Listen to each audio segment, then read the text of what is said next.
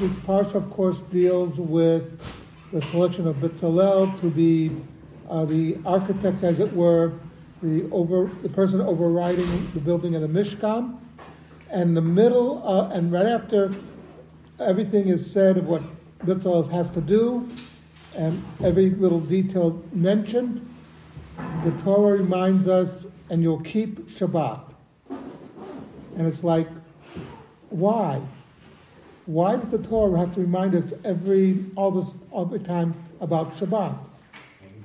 The reason is Shabbat is a, a recognition of the creation of the world. That you know we uh, that if it's if you don't keep Shabbat, then why are you having a Mishkan? Why having a tabernacle? What's the purpose? It's an overriding rule. And by the way, if you look throughout the Torah, things that seem to be irrelevant to Shabbat, in Vayikra, the book of Leviticus, uh, Parshat Kedoshim, it says that a man will fear his mother and father and keep Shabbat, I am Hashem. Like, what does Shabbat have to do with fearing your mother and your father? God is reminding us, He created us. This Shabbat is a reference to the, uh, the six days of creation. And because it's a reminder of that, it's reminding us the reason for the Mishkan is that we have to behave a certain way.